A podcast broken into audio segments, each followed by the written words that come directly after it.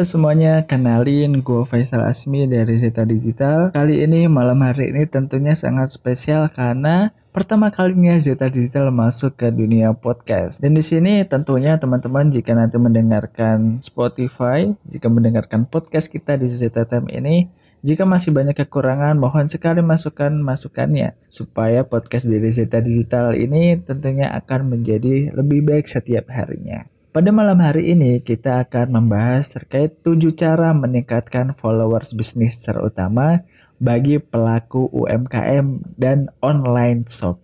Yang pertama adalah bagaimana kita bisa maksimalkan followers dengan cara membuat konten di feed Instagram secara rutin dan rajin. Tentunya kenapa sih kita harus membuat konten secara rutin dan rajin? Karena dengan kita membuat konten secara rutin dan rajin, itu Instagram menyukai akun-akun yang sangat rajin dan update terkait feed Instagramnya.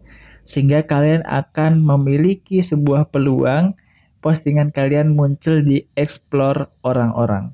Dan tentunya ketika followers kalian sedikit, dengan kalian membuat Instagram feeds yang banyak, itu orang-orang akan lebih tertarik dibandingkan jika orang-orang melihat feed Instagram kalian cuma ada tiga atau dua feed doang, seperti itu. Kemudian yang menjadi catatan buat teman-teman online shop, jangan hanya membuat postingan terkait produk.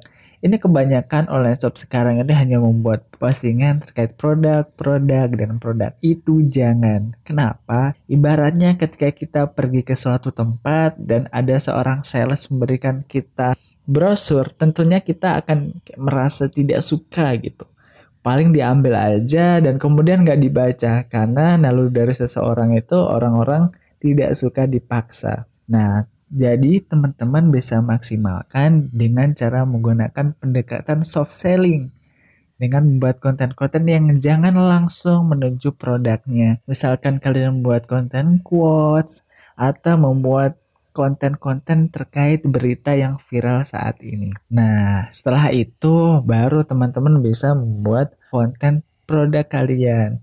Dan tentunya itu sebisa mungkin atau sebaik mungkin yang menampilkan foto-foto terbaik kalian. Kemudian yang kedua itu adalah menggunakan Instagram Story untuk berinteraksi dengan followers dan memanfaatkan fitur dengan sebaik mungkin. Nah, bagaimana sih caranya? Yang pertama, kalian sering menggunakan Instagram Story ini untuk berinteraksi dengan membuat Q&A atau menggunakan voting. Caranya seperti apa ya? Kalian pasti tentunya sudah tahu lah di story itu ada stiker dan stiker itu bisa digunakan untuk voting.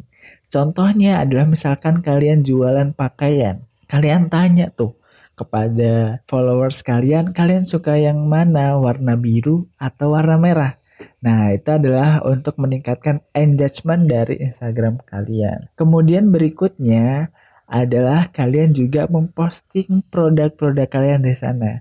Jadi kalau Instagram feed tadi nggak usah kebanyakan, tentunya di Instagram Story itu kalau bisa dimaksimalkan sebaik mungkin. Karena itu akan muncul di teman-teman juga di story orang-orang. Dan itu kelihatan tidak terlalu nyepam seperti itu.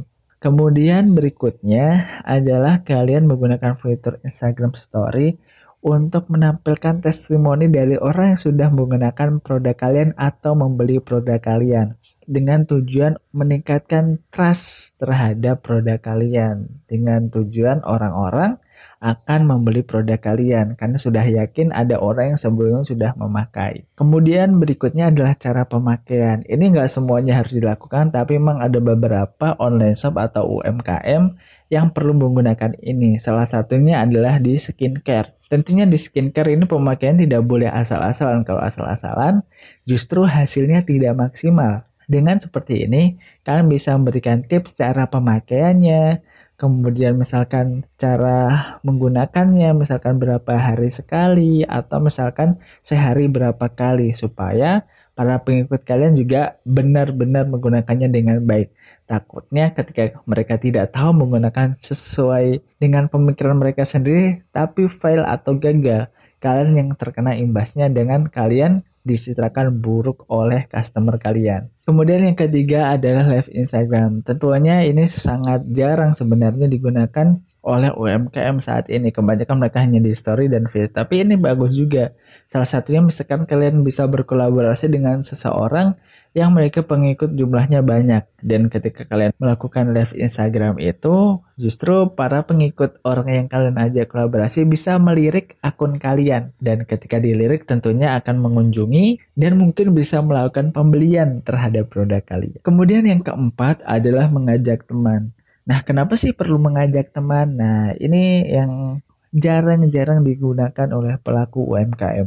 Nah di sini kalian tahu gitu saat ini sudah banyak sekali orang-orang yang bisa menjual followers.